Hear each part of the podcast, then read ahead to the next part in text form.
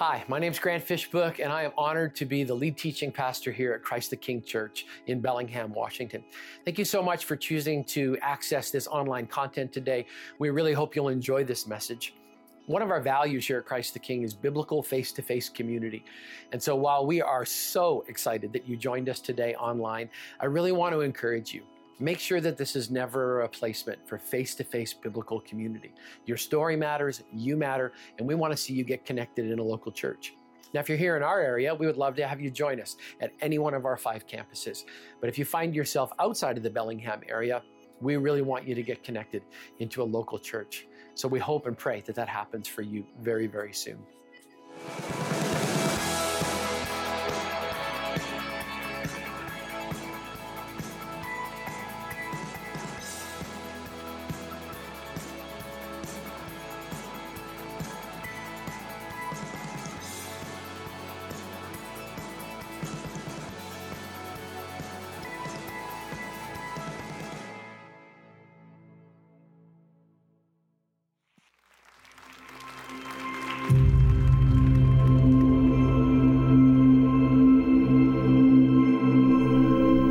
Son of Man has come, eating and drinking. And his critics say, Look at him, a glutton and a drunkard, a friend of tax collectors and sinners.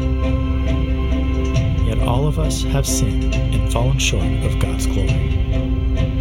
But God showed his great love for us by sending Christ to die for us while we were still sinners.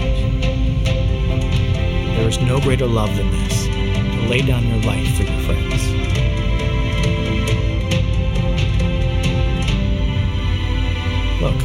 Stand at the door and knock. If you hear my voice and open the door, I will come in and we will share a meal together as friends. Well, good morning, everybody. If I haven't met you before, my name is Grant. Welcome to the Sleep In service. We're glad that you are here. The intro video that we have been showing over the last eight or nine weeks captures regular, ordinary moments I think sometimes we're under the misconception and the misperception that Jesus only shows up in places like church or somewhere where we're having a spiritual conversation instead of the reality of the fact that he shows up in the regular day to day coffee drinking moments of the Pacific Northwest. I love the fact that Jesus, our friend of sinners, enters into the sacred space of our regular, ordinary lives, which prompts a question for this weekend. Where have you seen Jesus over the past seven days? Where did he show up when you didn't expect him to and, and, and kind of just, just, just pervaded a particular moment that, and, and you, you didn't think he was actually going to be there, but all of a sudden, there he was. I saw Jesus in a young life leader at Sehome Starbucks that wrapped his arm around a middle school kid and simply said to him, I'm here for you. I saw Jesus in a really difficult forgiveness conversation between a husband and a wife. He just showed up. I saw Jesus in the comforting touch of a nurse who put her hand on the shoulder of a patient who just found out that they were going to die. I saw Jesus in a church that canceled pretty much all of their programs on this Tuesday and Wednesday so that we could provide a safe space for the law enforcement family of Whatcom County in this state to come and grieve the loss of a friend, a boss, and a mentor. And every time I noticed Jesus showed up, something happened inside of me. I just whispered the words, That's him. That's him recognizable and obvious. I saw Jesus because I was looking for him. Here's my question If Jesus showed up in a place that you weren't expecting him, could you pick him out of a crowd? I mean, do you know him well enough to identify and recognize him at first sight? I mean, if Jesus showed up and, and, and asked you to identify him, could you answer the question, Who do you say that I am? Jesus actually asked that profound question to his own disciples. The Bible says this when Jesus came to the region of Caesarea Philippi, he asked his disciples, Who do people say the Son of Man is? They replied, Some say John the Baptist, others say Elijah, still others Jeremiah or one of the prophets. But what about you? He asked. Who do you say that I am? Simon Peter answered, You're the Messiah, the Son of the living God. Can you put yourself in that moment for just a second? I mean, Jesus is just staring at them uncomfortably. and ask them the question who, who are people saying that I am? And, and the silence is deafening. Everybody gets really quiet, and then somebody starts stammering. Well, some people think you're, you, you might be like John the Baptist, and, and that's kind of interesting. Others are saying Elijah. One or two have said, like Jeremiah, we're pretty sure you're a prophet because you've pulled off some pretty cool stuff. And there's a small sigh of relief because everybody's like, I think we got the answer right. I think we got the answer right. And then Jesus is never finished, and he puts his crosshairs on Peter and looks at Peter. I can imagine Peter like, like oh, I knew he was going to ask me, Who do you say that I am? And G, Peter says, I think you're the Messiah, the one we've been waiting for. It's a pretty personal question, isn't it? Who is Jesus to me? Not Grant the pastor, just Grant. Who is Jesus to me? Who is Jesus to you? I think before we try and answer that question, we should probably ask whether or not Jesus would like to answer that for himself. Would you pray with me? Father God, right now, would you identify yourself to us? Would you show us who you are in a new, beautiful, and creative way? God, would you break up our ideas, thoughts, and, and, and, and presuppositions about you? God, we open our heart to allowing you to speak for yourself today. May we leave this room completely changed because of what it is you're about to reveal to us about yourself. In Jesus' name we pray. Amen. Anybody else in the room suffer from allergies? You got it? No, all of us. That's kind of crazy. I mean, these days just drive me crazy, right? I mean, there's mold everywhere. All of the dust in my furnace is now getting kicked up, and it's just like invading every corner of my house. And, and, uh, and, and you know, so we've got the kind of perpetually red eyes and the runny nose and all that stuff going on. Uh, uh, several years ago, in fact, uh, several, I mean, years ago, I decided it was time to, to go after my allergies. So I entered into a process called immunotherapy. For two years, twice a week, I walked into an allergist's office and they injected me with the very allergy, the, the very allergic type of, uh, of material that I, that I responded and reacted to. Their hope was to desensitize me to the very things that made me sick as a dog for the spring and the fall. And so I would walk in and they would take this little tiny syringe and they would poke underneath of my skin and they would put beautiful things like cat dander and cedar and grass. I'm pretty much allergic to the air. That's kind of how it works. They would inject it under my skin and then they would watch me for 30 minutes to make sure that I didn't have some kind of an anaphylactic reaction to what it was that was going on. And when you have an opportunity to sit in the same doctor's office for two times a week, 30 minutes at a time, this is what happens. You read every magazine they have from cover to cover because they never change them. At least they didn't in this particular doctor's office. So I was reading these magazines, and what was interesting to me is I hit upon three major magazines, all of which were doing a historical perspective or expose on the historical Jesus. And I read every single one of them, and I reacted very quietly and privately as I read these magazine articles, and this was my response That's not him. That is not him. I compiled some of the statements from the magazines. Jesus was, in fact, a beatnik poet whose ramblings were simply at the right place and at the right time. Jesus was an emotionally troubled soul whose inner battles simply touched those who were struggling with the same issues. Jesus was one of a long list of political activists whose plans went awry, and he met his end as so many of them did. Jesus was nothing more than a great teacher. I read those statements and I did not respond from my head. I responded from my heart. And my response was simple that's not him. That's not the Jesus that I know. Jesus was not a beatnik poet. His teachings have comprised the moral teaching of the world for more than 2,000 years. He had no political ambitions. Instead, he was consumed with the mission of reuniting lost people with a God who loved them. Was he a predominantly troubled soul? Absolutely. But this is what troubled him. What troubled him was the tension of watching hurting people looking for answers in all of the wrong places. His name was Jesus, the Son of God So different than those blanket statements that came out of the articles. The Jesus of the Bible is so much different than that. And we've been learning a different perspective on Jesus and allowing Jesus to speak for himself because we believe around here Jesus is the way, the truth, and the life. And no one gets to the Father unless you go through him first. I saw Jesus this week in an interaction between a father and a son. They gave me permission to share their story. They haven't spoken in a couple of years. There's been tension inside of their family. And they asked me if I could just meet with them and, and see whether or not we could get to a place of reconciliation. I said, sure. It's kind of what we do. And especially after listening to myself preach about truth telling last week. I know that's weird, but sometimes I actually listen to what I say. It's kind of strange, but. And I thought, sure, this could be an opportunity to do some truth telling. So we went and sat down in a local coffee shop, and I listened to them both blame shift for about an hour. And then I had a really, really good Jesus moment. And this is what I said in a very godly, calm way Knock it off! and they both looked at me, and I said, So you guys know I love you, right? Like, I love you both. They said, Yeah. I said, So here's the deal. It's been a really long week.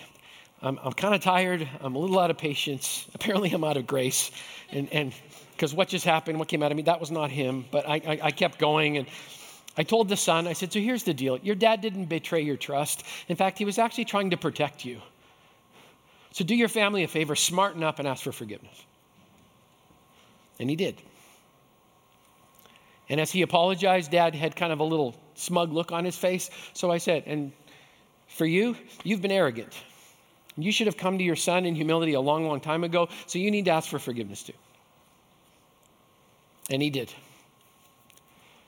And when I left them in the coffee shop, there were words and tears and healing flowing.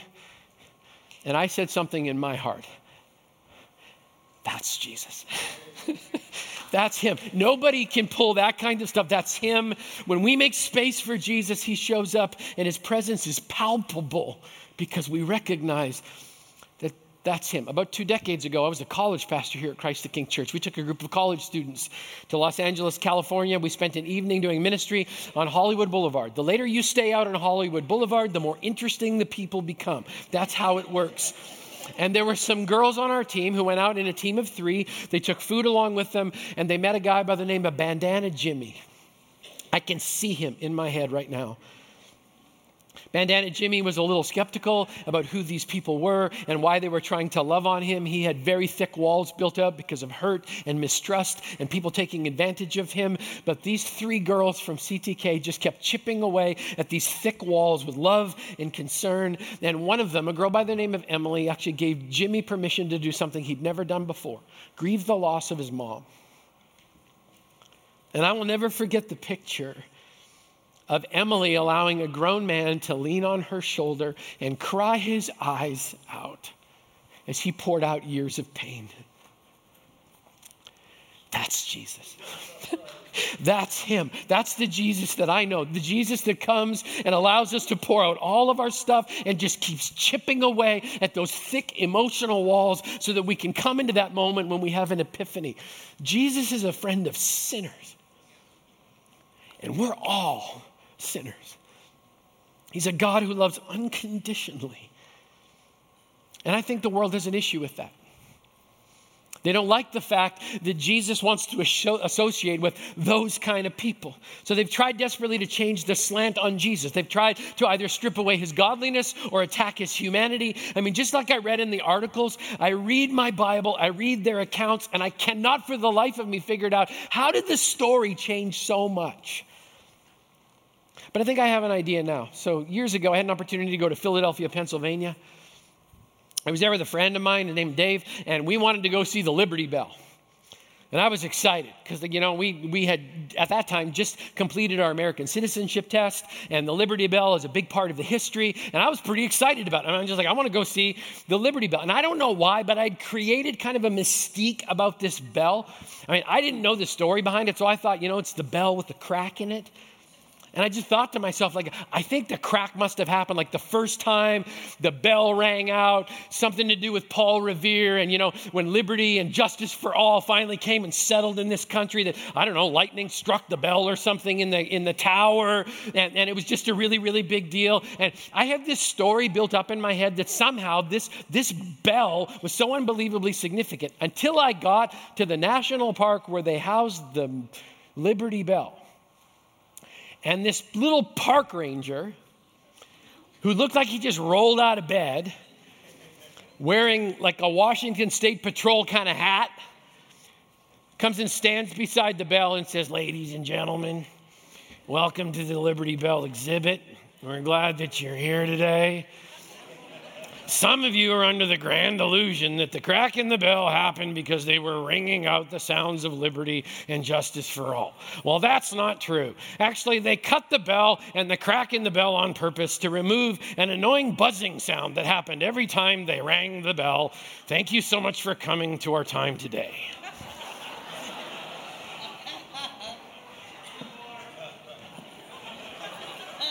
Like, dude, you just totally wrecked my Americana. I mean, it's gone.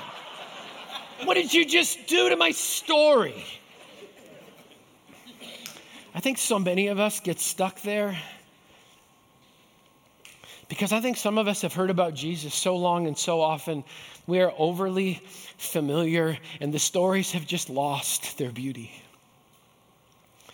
So maybe some of you are here today and you need to come back to the Jesus of Scripture to be reminded that He is everything the Bible says and more.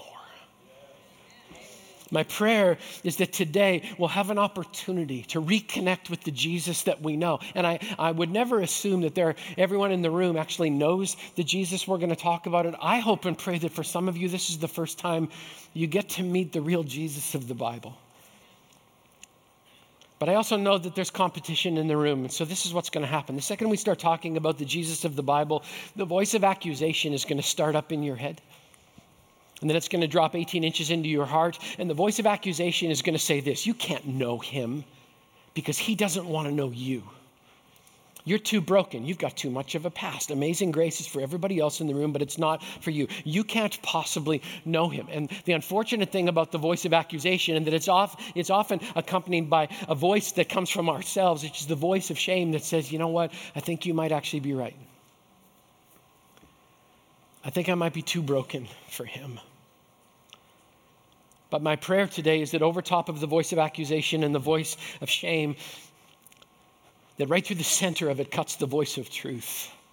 I hope and pray you hear Jesus today saying, You can know me. You can know me. I want to know you. So let me give you four insights into Jesus, the friend of sinners, that I hope will, will, touch a place in your heart. Here's the first one Jesus, a friend of sinners, is a friend who knows how I feel. No matter how you walked in the door today, God knows every single thing about every emotion that's coursing through your mind right now, whether it's good or bad. There's something wonderful about having a God who knows how you feel. In the J.B. Phillips translation of the Bible, Hebrews 4:15 says this, "For we have no superhuman high priest to whom our weaknesses are unintelligible. He himself has shared fully in all of our experience of temptation, except that he never sinned." One of my favorite authors is Max Lucado. I've read everything that Max has ever written. And he tells the story of after he released the book God Came Near, that he did a book signing, and a lady came walking into the book signing, walked up to the table, slammed the copy of his book down in front of him. Apparently, she didn't want an autograph, and said this My God didn't have pimples. Lucado knew exactly what she was talking about. Let me read the paragraph from the book that set this lady off. Max writes Jesus may have had pimples, he may have been tone deaf. Perhaps a little girl down the street had a crush on him. Could have been that his knees were bony. One thing is for sure he was, while completely divine, completely human. Max writes about the lady's response. He goes, I can completely relate to her discomfort. We quickly fix a crack in the stained glass. We rub away any smudges on the altar. There's something safe about a God that never had calluses. There's something awesome about a God who never felt pain. There's something majestic about a God that never scraped his elbow. But there's also something cold about a God who can't relate to what you and I feel. And he concluded with these words If I had a moment with that lady, I would ask her, Jesus may not have had pimples, but don't you hope that he could have? The Bible describes the Jesus that I know as a man of grief, sorrow, pain, loneliness, disillusionment, at times anger. He felt it. I love knowing that because it means this. Have you ever been stabbed in the back by a friend? If Jesus was here, he could say, Me too. Have you ever felt tempted or felt completely misunderstood by people that are supposed to know you? Jesus would say, I've been there. Me too. If you've ever felt completely alone and isolated, Jesus would say to you, Me too. Which means when the pain of this life bubbles out of us, He knows the source of the pain and can give me both comfort and answers. Revelation 21, verse 4 says, He will wipe away every tear from their eyes. There will be no more death or mourning or crying or pain. Make no mistake, one day, I hope and pray very soon, Jesus is coming back and He's going to crush cancer and he's going to crush blindness and he's going to reunite families. He's going to put brothers and sisters back together again. He's going to reconcile mothers and fathers. He's going to put all of the pieces back together again. And if you know him, the second it happens, you're going to be able to say, That's him. That's the Jesus that I know. Let's keep moving. Jesus, our friend of sinners, is also a God who laughs with me, not at me.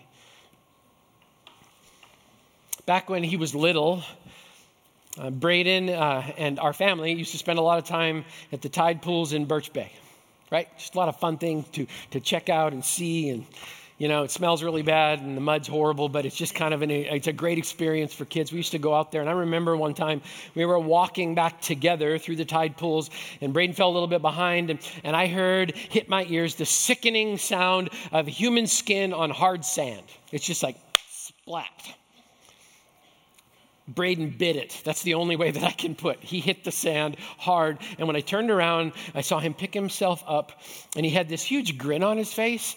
And he kind of shrugged his shoulders and he said, I'm practicing my falling. and I reacted the same way you did. We just laughed about it. I mean, we laughed about it. And then I thought to myself,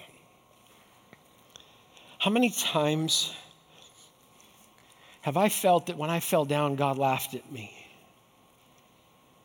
That He was refereeing my pain, and when I got knocked down, He would laugh at me. Can I tell you something? If you believe that God laughs at you, that's not Him. That's not Him. As a dad, I took no pleasure in witnessing Braden fall down. Nothing inside of me said, Good, now you learned your lesson. Life's full of holes, you better get used to it. Nothing inside of me did that. There was no excitement in the fact that he fell, but I'll tell you what, there was amazing pleasure and pride when I watched my little guy stand back up again and dust himself off and decide to be a victor instead of a victim. You know what I loved the most? He laughed at the hole. So, that's the best you got? Well, kick salt water out of you and go kick rocks. I mean, I just loved the fact that he responded in the moment. Jesus never laughs at you, he laughs with you. With you. I mean, the Jesus that I know when I read scripture, he loved to laugh. You know how I know that? It's because of the way he tells stories. One of my favorite stories in scripture is there was a foolish man who tried to build a house on sand. Didn't work. There was a wise man that built his house on the solid rock, the solid foundation of God. And storms came and blew against it, and it didn't move a single inch. You know why I love that story? It's because of where Jesus told it. Jesus is standing on the side of the Sea of Galilee. According to the geographic location that the Bible gives us, directly behind him, in the background as his backdrop, there was a Roman proconsul a head of government who had tried three different times to build a house on the beach, and it collapsed every single time. Because the storms that come to the Sea of Galilee, they just tear stuff apart. So just picture it for a second. Now that you know, right behind Jesus is this pile of ruins from a three times a failed construction project. Now put Jesus in front of that crowd saying, "Yeah, there was this idiot that kept trying to build his house on the sand."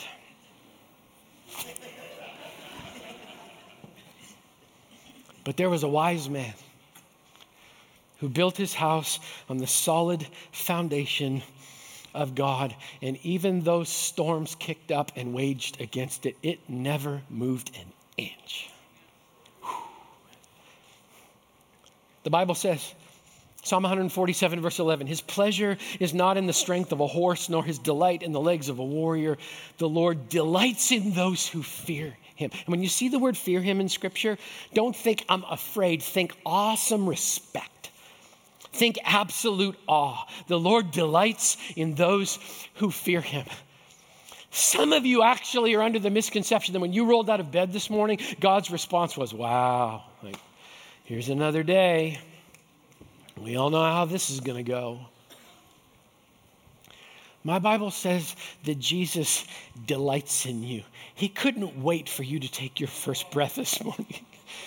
He's just like, I've got all this whole day mapped out. We're going to walk through this together. We're probably going to have some, some moments where, where my son or my daughter might trip and fall, but boys are going to pick themselves back up again. I'm not, I will never laugh at them. We will laugh our way through this if they choose joy.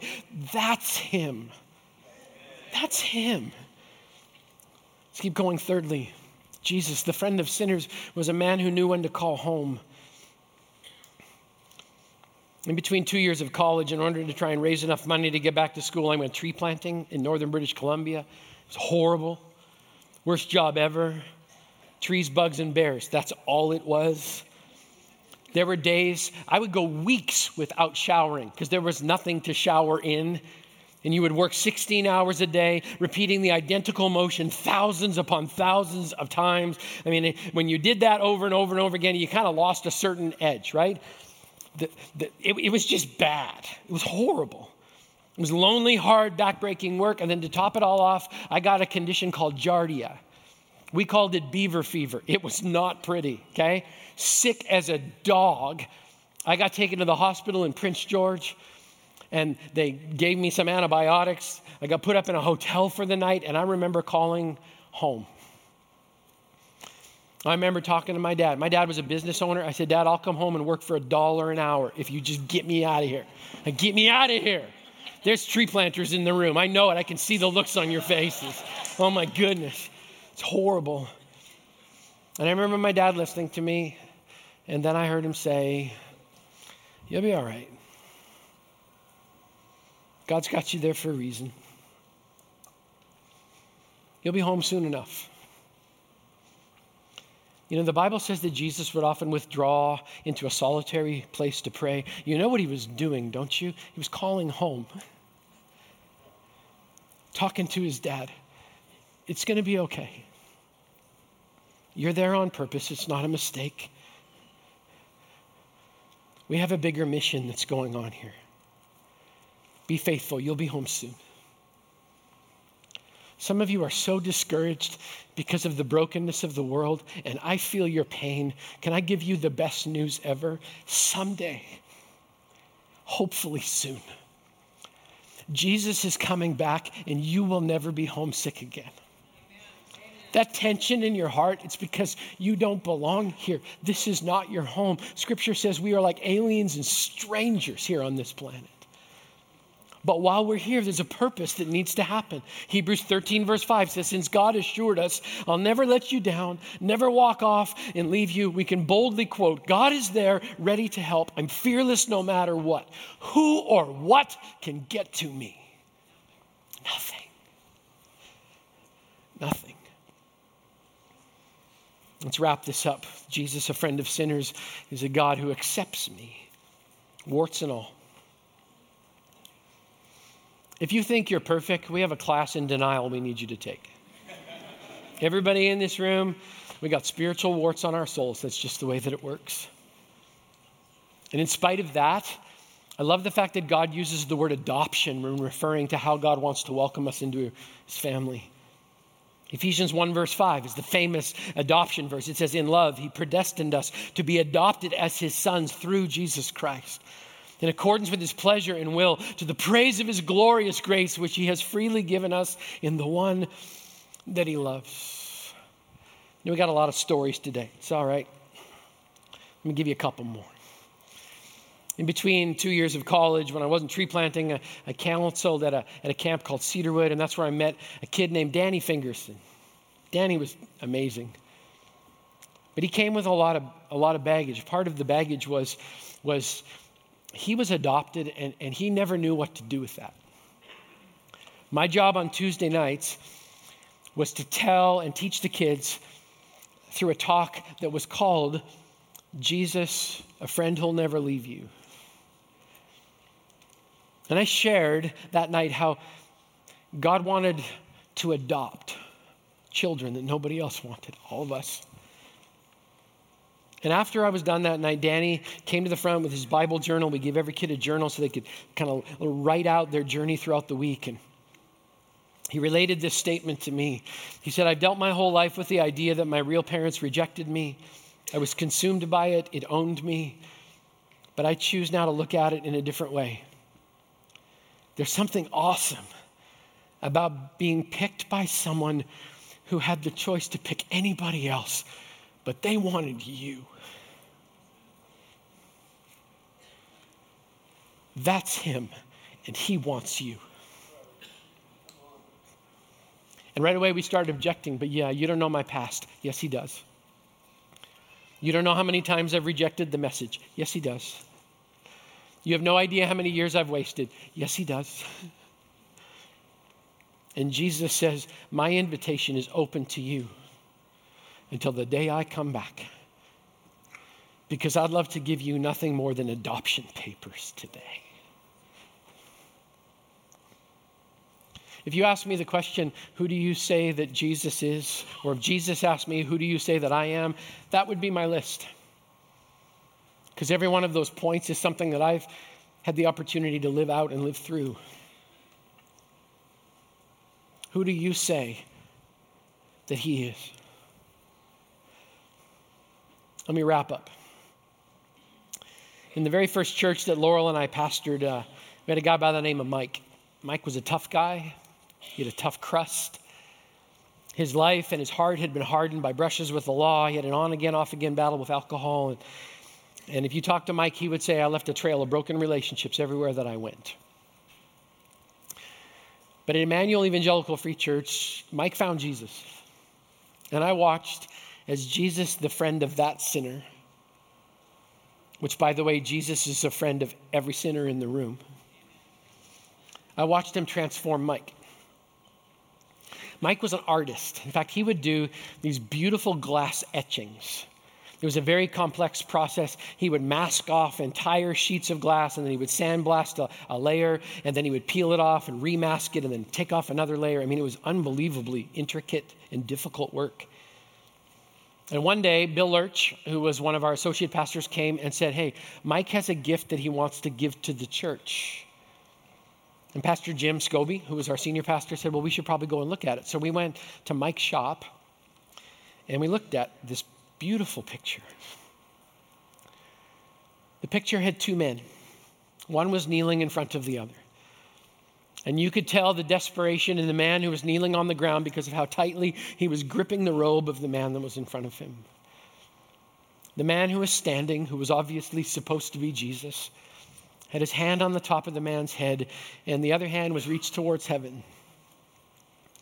And at the bottom of the glass etching was this inscription Jesus, friend of sinners. Mike gave it as a gift, and the church at Emmanuel put it up in the Commons. It was actually in that we called it the foyer up in Canada. And I used to love standing beside the picture on Sunday mornings because people would always do exactly the same thing. They would look at the picture, and then they would walk towards it and touch it I actually have a picture of it. I had some friends from Manitoba take a picture. It's about seven feet tall, it's huge. But you'll notice on the left, there's the man kneeling in front of Jesus. It says at the bottom there, Jesus, friend of sinners. The picture on the right is you can see the desperation of the man because of how he's gripping onto that robe. It's like, it's like he's holding on for dear life. But I want you to notice something else. The picture in the center, right up at the top. If you look out at the wrist of the hand, do you see the little circle? It's about the size of a nail.